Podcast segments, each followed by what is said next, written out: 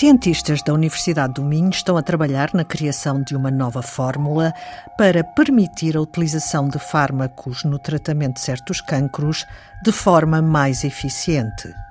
É que a atual administração de medicamentos tem limitações, explica um dos investigadores do Centro de Física e de Química da Escola de Ciências da Universidade do Minho, Sérgio Veloso. Tem falta de especificidade para os, os tecidos eh, com cancro tem fraca seletividade e, eh, e, e depois também tem baixo índice terapêutico. Portanto, acaba por ser necessária uma elevada concentração na administração. Portanto, aumenta a suscetibilidade a efeitos secundários e a, a toxicidade.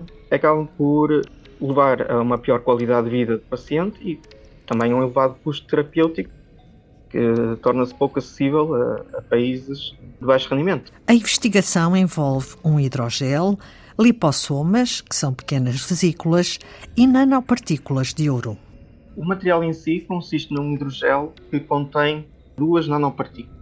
Estas partículas, uma delas são lipossomas, funcionam como cápsulas e já são utilizadas uh, em diferentes aplicações, tanto na indústria farmacêutica e cosmética, já estão bastante presentes no nosso dia a dia.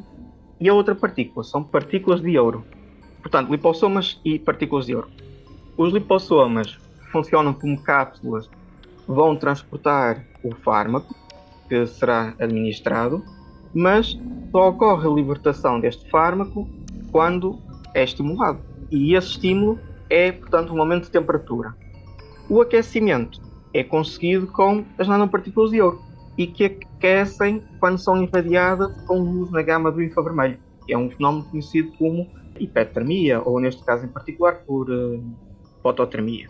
Depois, a ideia passa por utilizar a hipertermia como uma terapia adjuvante, ou seja, para além de estimular a libertação do fármaco, está encapsulado nos lipossomas, portanto funcionam como cápsulas, também aumenta a sensibilidade das células tumorais à ação dele e assim acaba por contribuir para um aumento da eficácia da terapia.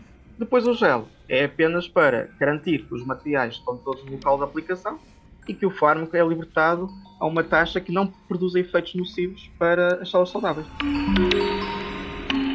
É o hidrogel que garante a libertação dos fármacos nas células tumorais dos pacientes de forma mais sustentada, mas não em todos os tipos de cancro. Em si, o material está pensado para aplicação em uh, tumores mais superficiais, por exemplo, na pele, mas em si o sistema tanto pode ser aplicado na pele como após a remoção de tumor ou uh, por via de biópsia. De qualquer forma, é, é, algo que ainda está a ser avaliado como é que depois pode ser administrado de uma forma que não traga complicações.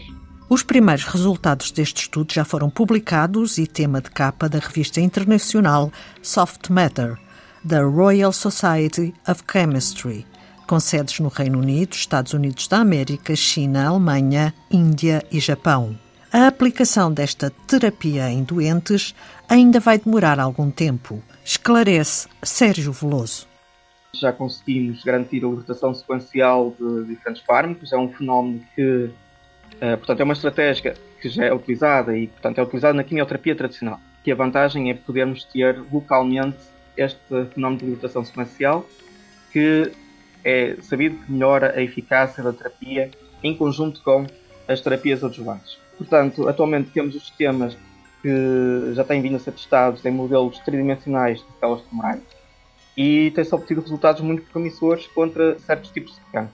Atualmente estamos a procurar melhorar alguns aspectos relacionados com as propriedades dos materiais e uh, avançar estudos pré-clínicos, inclui esclarecer alguns aspectos tais como a dosagem necessária e os níveis de toxicidade. E depois, se tudo estiver eh, conforme os parâmetros que são necessários, então iremos avançar para ensaios clínicos. Isto ainda vai demorar um tempo, não é? Sim, sim. É, portanto, para chegar aos... Aos ensaios clínicos?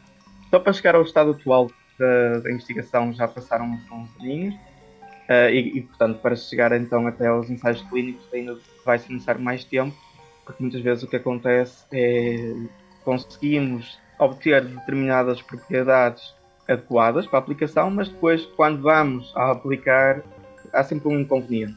portanto acaba por consumir mais tempo. Portanto, eu diria que sim, para os ensaios clínicos ainda, ainda vai demorar.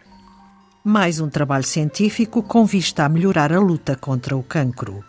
Foi Antena 2 Ciência, também disponível em podcast. Regressamos na próxima segunda-feira. Passe uma boa semana.